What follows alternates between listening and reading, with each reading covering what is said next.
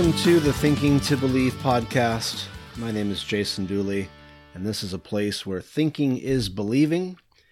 And lately, we've been thinking a lot about the Kalam cosmological argument. We've already examined the evidence for premise one that anything which begins to exist requires a cause, and then spent the last couple of episodes looking at objections to that premise.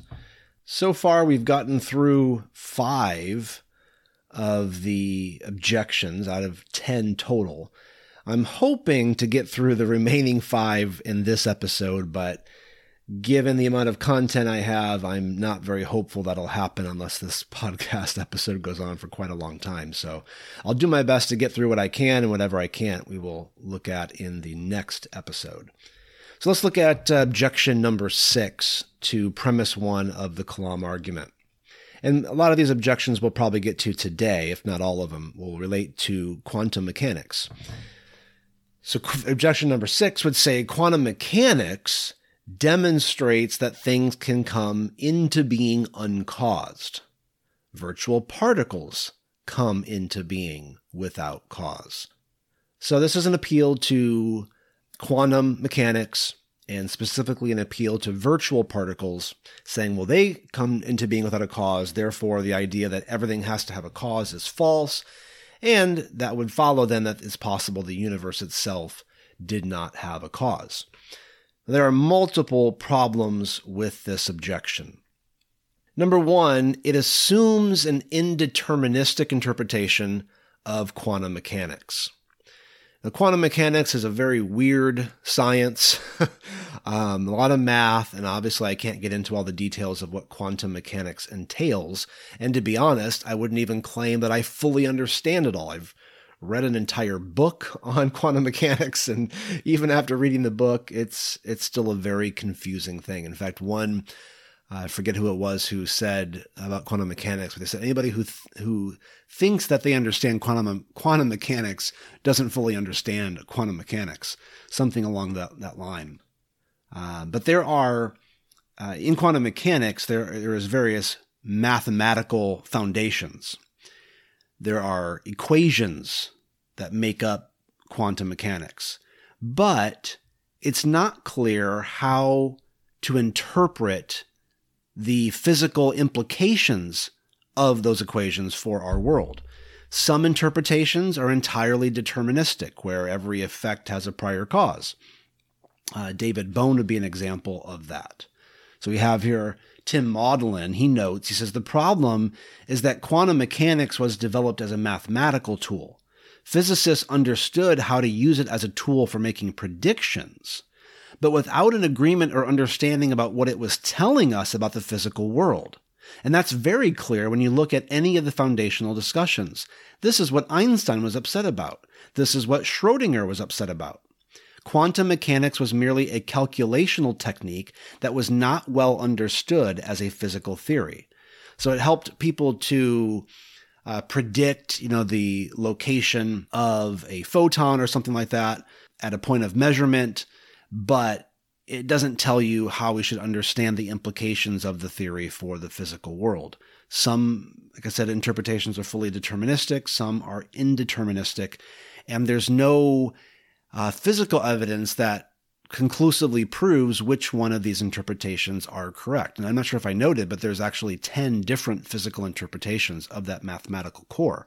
And all of them are possible interpretations. So this argument has to assume specifically an indeterministic interpretation of quantum mechanics, and that's not clear that that's true. Second problem is that this would only exacerbate the problem. So let's assume that the indeterministic interpretation of quantum mechanics is valid, often called the Copenhagen interpretation. And so the virtual particle pair production turns out to be true. That could potentially count against the first premise of the Kalam argument.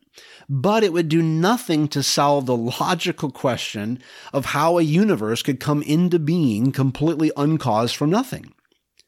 If virtual particles come into existence and there is no cause for that, okay, fine. But that is nothing, doesn't do anything to solve the problem of how it's possible for a universe to come into being uncaused from nothing. I mean, after all, pointing to trillions of other examples where something comes into being from nothing doesn't explain how the universe does so, or how it's intelligible to think that this is possible.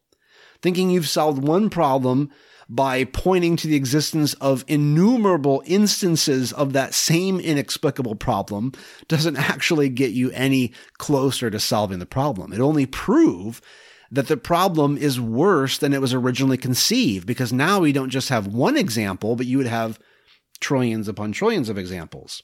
So pointing to virtual particles doesn't explain how something can come from nothing. At best, it just demonstrates how ubiquitous and intractable the problem of creation ex nihilo would be for science to explain. But I wouldn't even want to grant this ground to the objector because I don't think that it's scientifically accurate to say that virtual particles are examples of something coming into being from nothing and examples of things that are uncaused. I don't even think it's possible for a scientist to affirm that virtual particle pair production has no cause. So let me start with the, the first claim. There's two claims here. First is that it's not accurate to say that they come into being from nothing. And second, it's not even possible for a scientist to affirm that virtual particles have no cause. So let's look at the first uh, issue here. Is it scientifically accurate to say virtual particles come into being from nothing? No. Virtual particles come into being within something called the quantum vacuum, which is not nothing. Even Alexander Vilenkin writes, quote, a vacuum is ordinarily thought of as empty space. But according to modern particle physics, what is empty is not nothing. The vacuum is a physical object endowed with energy, density, and pressure. It can be in a number of different states or vacua. The properties and types of elementary particles differ from one vacuum to another. German philosopher of science Brunolf, if I can pronounce his last name, Kanitscheider, uh, he describes the creation of quantum particles as, quote, a causal process leading from a primordial substratum with a rich physical structure to a materialized substratum of the vacuum. Admittedly, this process is not deterministic. It includes that weak kind of causal dependence peculiar to every quantum mechanical process. End quote.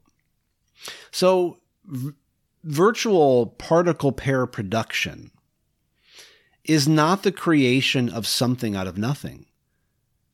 It's something coming from something else. It's really a conversion of energy into matter.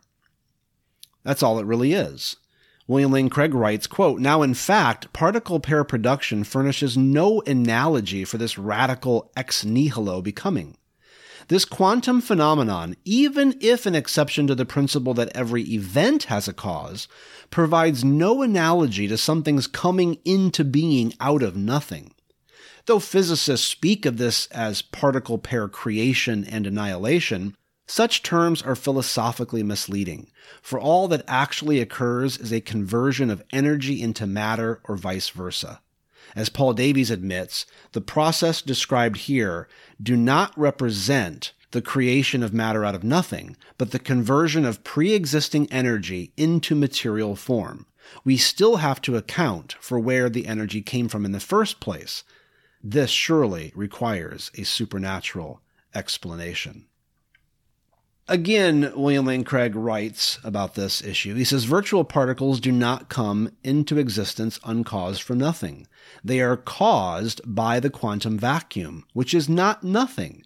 So saying virtual particles pop into being uncaused from nothing is simply inaccurate.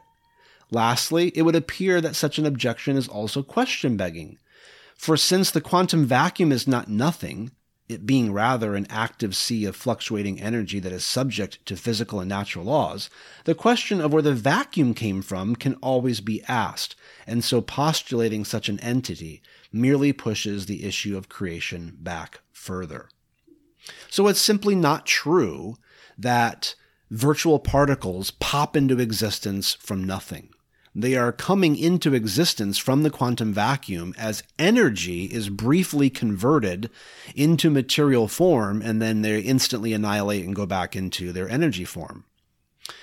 Stephen Barr, I think, provides a helpful analogy to understand what this quantum vacuum is like. He says the quantum of vacuum is analogous to an empty bank account.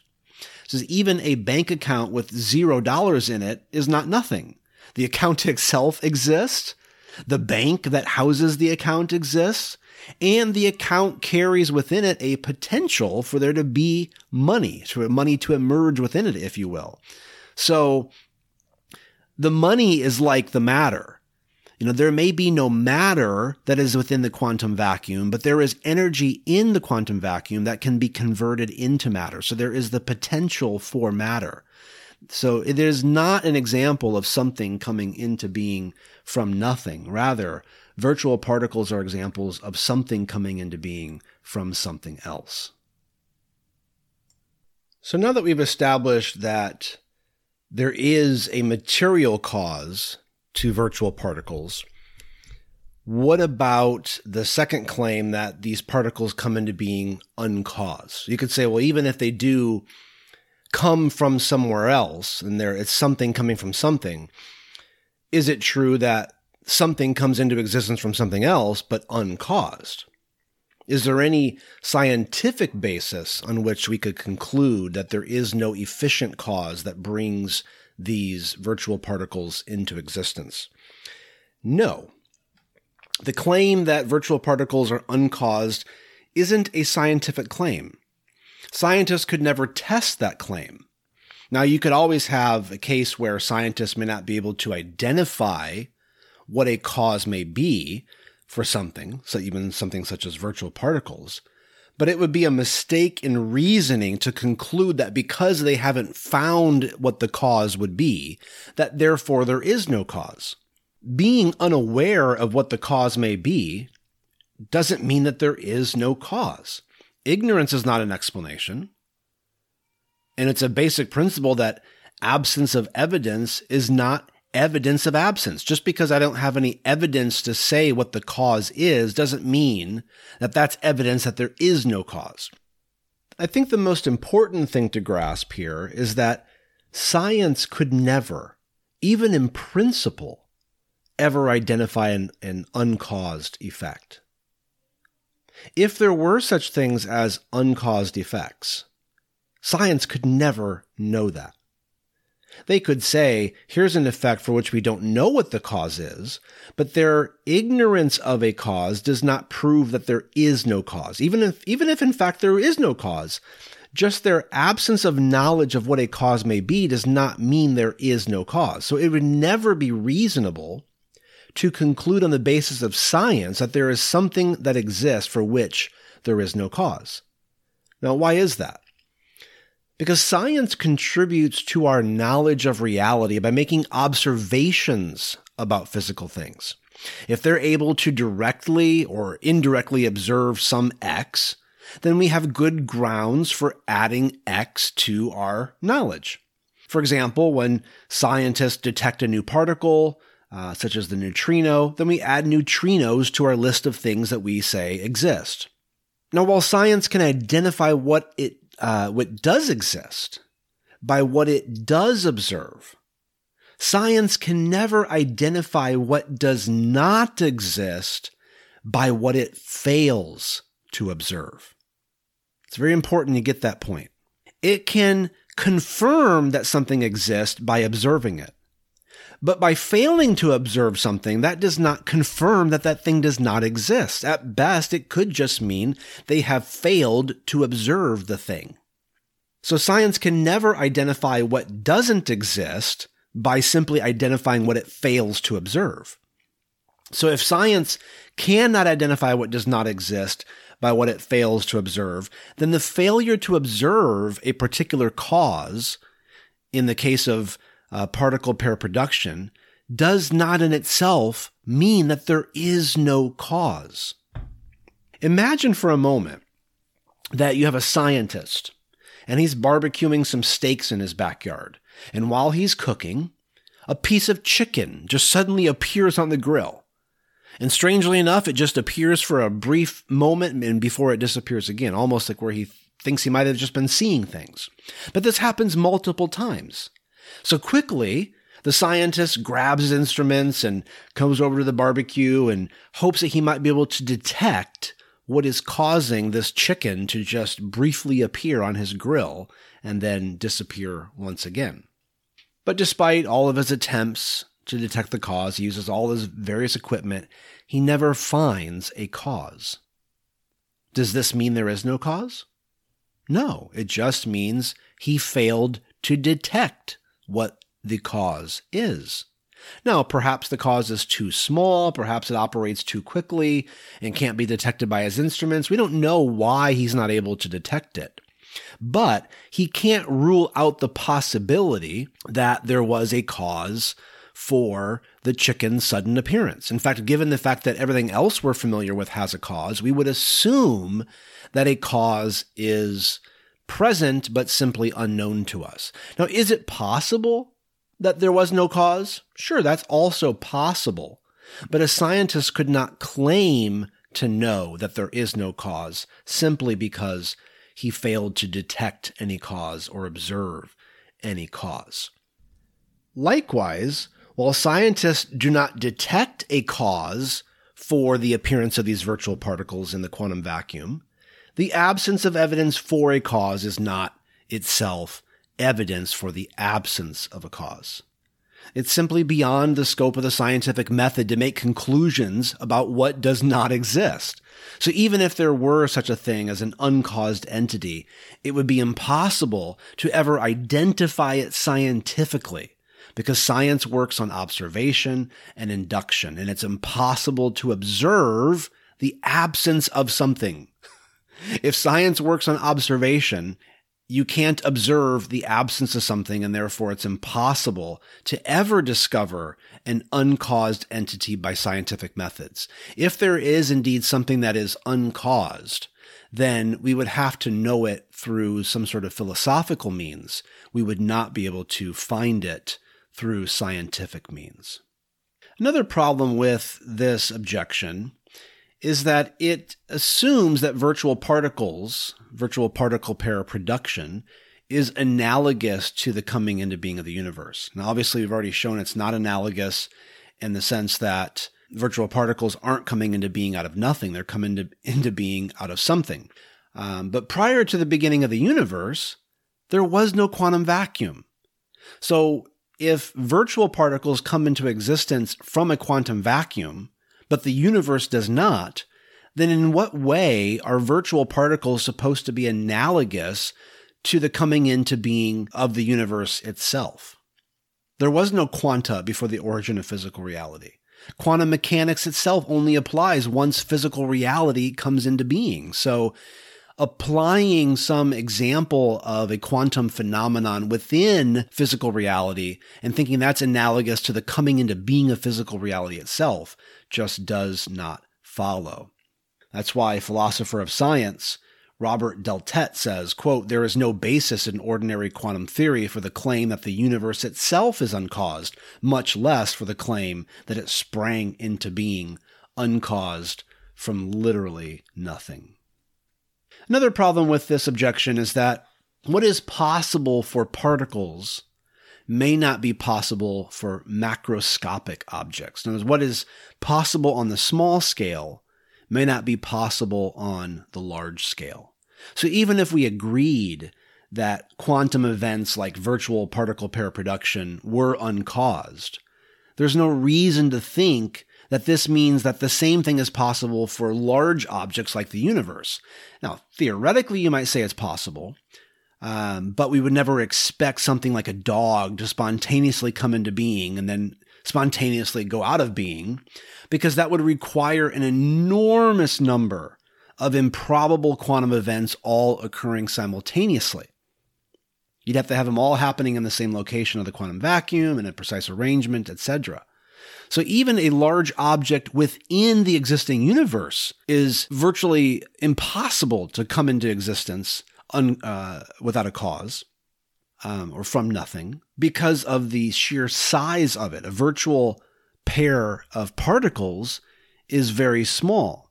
Um, so there's no reason to think that the way that matter behaves at the quantum level applies to the way that matter behaves at the macroscopic level. So there's no reason to think that the universe could be the result of quantum fluctuations or that the universe is uncaused. If the universe did not come from a quantum vacuum, then particle pair production in the quantum vacuum is not analogous to the coming into being of the universe itself. I think also this objection just grasps at straws. I mean, the, the mere possibility of uncaused events based on, you know, some speculative physics. That's not enough to override our basic uh, metaphysical intuitions that being can only come from being and that effects need causes. And these are intu- intuitions that, like I said, undergird all of science. So, why should the universe be the one exception? I don't see any reason to prefer an uncaused universe to a caused one unless you are already starting with a predisposition to materialism and you have a bias against theism. Otherwise, I think theism is clearly the more rational of the two options that the universe came into being from a cause, from a personal agent, etc. So this objection really is grasping at straws. And the last thing I'll say about this objection is uh, a word of clarification. The first premise of the Kalam argument actually does not require that we think virtual particles have a cause. Uh, the first premise would permit uncaused events because the first premise does not hold that every event has a cause, but rather everything that comes into being has a cause. So one could see that quantum events might be causally indeterminate, and yet still the first premise would hold true uh, that everything that comes into being requires a cause because events are not things that come into being. So that's also a possibility. But again, I would argue that there is no scientific basis on which to conclude that virtual particle pair production or any other quantum events are uncaused events. We may not be aware what those causes are, but I think there's good reason to believe that there is some sort of underlying cause based on what we know about the uh, universality of the causal principle. All right, objection number seven. Heisenberg's uncertainty principle of quantum mechanics shows that things can be uncaused. Well, this is just a misunderstanding of what the uncertainty principle pertains to. The uncertainty principle is about predictability. In other words, it's the predictability of a subatomic particle's location or its momentum. It's not about causality. The mere fact that we can't predict something doesn't mean that it doesn't have a cause. As I noted in response to a previous objection, the failure to detect a cause does not mean that there is no cause. So this just misunderstands Heisenberg's uncertainty principle. He's only talking about the predictability of something. He's not saying whether or not it has a cause. It's just our ability to predict what the effect will be. It's not saying that there is no cause um, for that effect. Objection number eight. The indeterminate nature of radioactive decay shows that some things are uncaused. George Mason University physicist Robert Oerter then provides a great example of this objection. Here's what he says Over the last hundred years, physicists have discovered systems that change from one state to another without any apparent physical trigger. These systems are described by quantum mechanics. The simplest such system is the hydrogen atom. It's just an electron bound to a proton. Two particles. That's about as simple as you can get. According to quantum mechanics, the electron can occupy one of a discrete set of energy levels. The electron can be excited to a higher energy level by absorbing a photon. When the electron drops from a higher energy level to a lower level, it emits a photon, a quantum of light. Quantum mechanics describes this process beautifully, but it only predicts the average time the electron will stay in the higher energy level. it doesn't give any clue as to the specific time the electron will drop to the lower level. More precisely, the transition rate, which is the probability of a transition per unit time, is constant. It doesn't matter how long it has been since the atom was excited, the transition rate stays the same. And when you first encounter this, you can't quite wrap your brain around it. Surely there must be some internal mechanism, some kind of clock that ticks along and finally goes off, causing the transition. But no such mechanism has ever been found. Quantum mechanics has had an unexcelled record of accurate predictions without any need for such a mechanism. So, because we cannot predict exactly when there will be radioactive decay, then that means there must be no cause to it. Now, philosopher Edward Feser specifically responded to Oerter um, by noting this, and I'm going to have a lengthy quotations here of Feser. He says, None of this is even a prima facie counterexample to the principle of causality. From one, quantum mechanics describes the transition of the electron without making reference to a cause. It simply doesn't follow that two, quantum mechanics shows that the transition of the electron has no cause. Such an inference would be no better than three, Kepler's laws describe the orbits of the planets without making reference to any cause of those orbits. So four, Kepler's laws show that the orbits of the planets have no cause. Even if for some reason you think that the orbits have no cause, Kepler's laws give you no reason to doubt that they have one. And even if you think the transition of the electron has no cause, quantum mechanics gives you no reason to doubt that it does. And again, Feser says, what's really going, uh, doing the work is the ton of philosophical baggage that the critics unreflectively bring to bear on the subject the assumptions they read into the physics and then read back out again, thinking they've raised a scientific objection, when what they've really done is raised a question begging philosophical objection disguised as a scientific objection. They are essentially making a metaphysics out of physics. Only physics can tell us anything about the nature of physical reality, so the critic supposes. So any claim about the nature of physical reality is implicitly, even if not explicitly, a claim of physics. As we will see below, this cannot possibly be right. Physics cannot even in principle tell us everything there is to know about physical reality, let alone reality more generally. For it is also simply false to say that quantum mechanics has undermined the principle of causality. It has done no such thing. The most that one can say is that some people have been led by their metaphysical speculations about quantum mechanics to wonder whether metaphysics might be rewritten in a way that does without the principle of causality.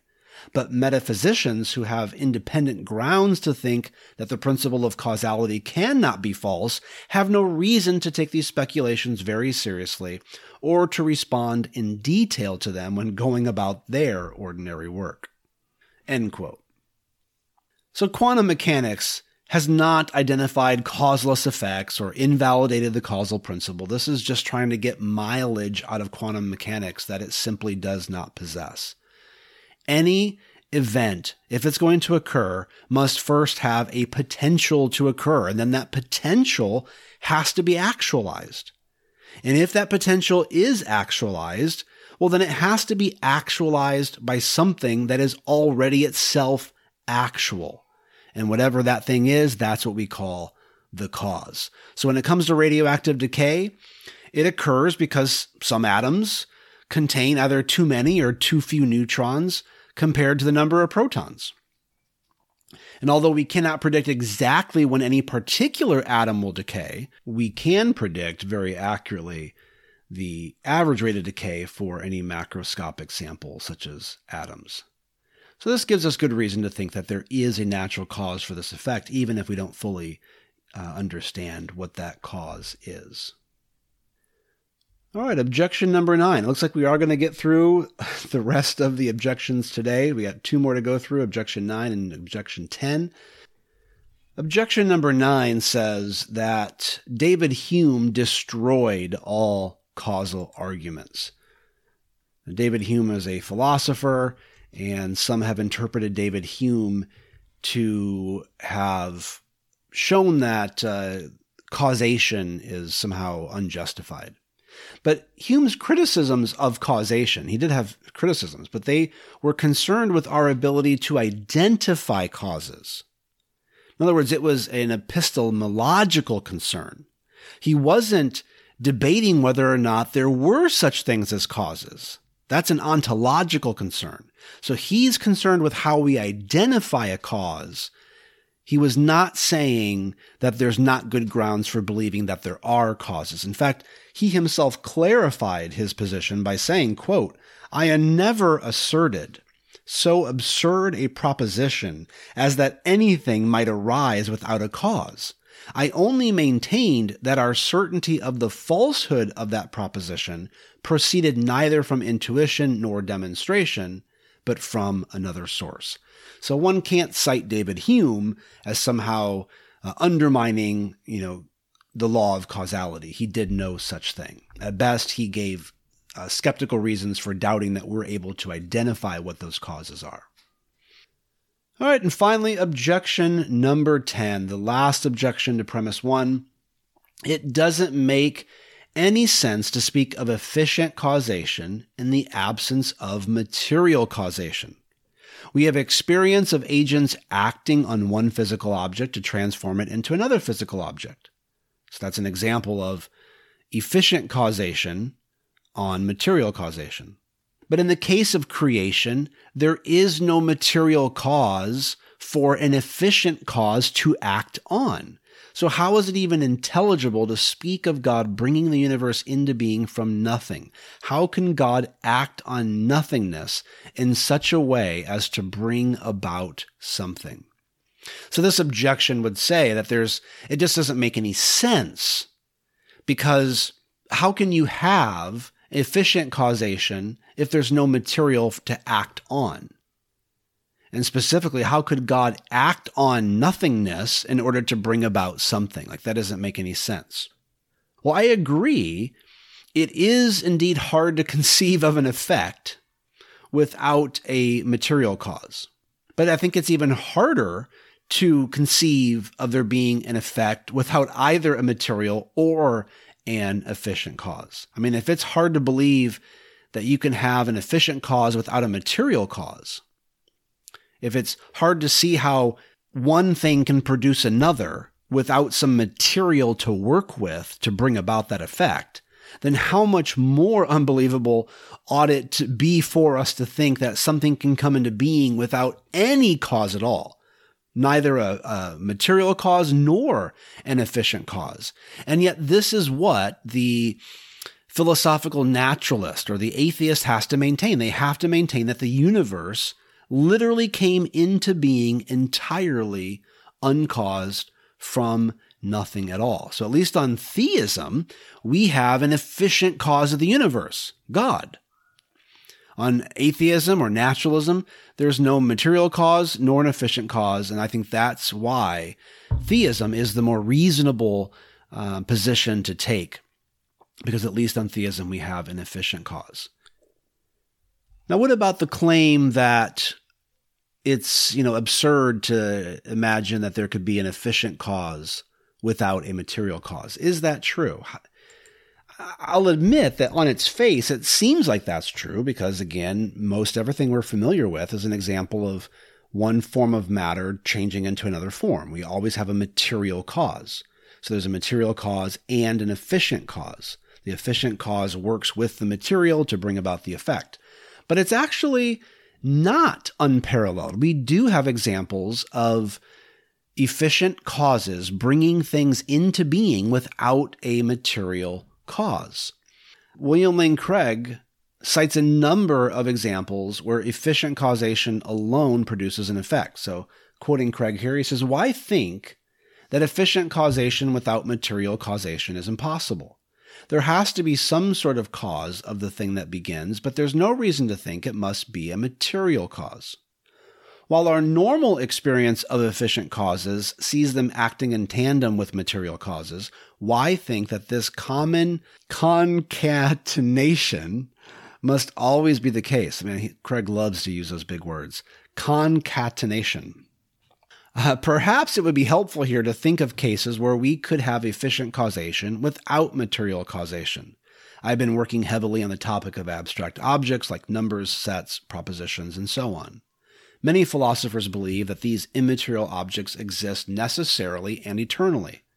But there are many abstract objects which seem to exist contingently and non eternally. For example, the equator, the center of mass of the solar system, Beethoven's Fifth Symphony, Leo Tolstoy's Anna Karenina, or Karenina, and so forth.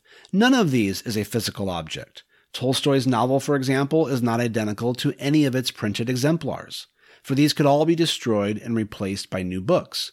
Nor can Beethoven's Fifth be identified with any particular series of ink marks or any performance of the symphony. Now, these things all began to exist. The equator, for example, didn't exist before the Earth did. But if they began to exist, did they have a cause or did they come into being out of just nothing? And he has a parenthetical statement saying, Notice that it makes sense to ask this question, even though these entities are immaterial and so have no material cause. Many philosophers would say that they did indeed have a cause. It was Tolstoy, for example, who created Anna Karenina. So, in cases such as these, and they are legion, we do indeed have instances of efficient causation without material causation you may not agree that such, such abstract objects really exist, but I think we have to say that the view defended by our philosophical colleagues is a coherent one. So he's pointing to examples where, you know, a novel, think about uh, Marvel characters, think about Star Wars, these stories, these characters, they did not exist anywhere in the physical world, and they came into being by an efficient cause a mind. But did they have any material exemplars? No. They existed in the mind. Now, you can transfer those thoughts onto a material object, but the creation of those uh, ideas, of the novels, of the music, that began in the mind. So, those are examples of efficient causes producing effects without any sort of material cause that's involved in the creation. So, I it is, I think, logically coherent, and we have exact uh, examples where uh, we you know see efficient causes bringing about effects without material causes. And there you have it. We've gotten through all 10 objections to the first premise of the Kalam argument. So we've shown the support for the first premise and looked at all of the objections to the first premise and found uh, all the objections wanting. So I think it's safe to say at this point we have firmly established premise one of the Kalam cosmological argument. Anything that begins to exist requires an external cause. So now we will be turning our attention to premise two of the Kalam cosmological argument, the premise that says the universe had a beginning. So next episode we'll pick up looking at the support for premise two. I'll divide that support between the scientific evidence uh, as well as the philosophical evidence. So we'll start with the scientific evidence next time for how it is that we know the universe had a beginning. To read my latest thoughts, visit the Thinking to Believe blog at thinkingtobelieve.com. Or if you'd like to comment on today's podcast, you can do so at the Thinking to Believe Facebook page. You can also send me any questions you might have at thinkingtobelieve at gmail.com.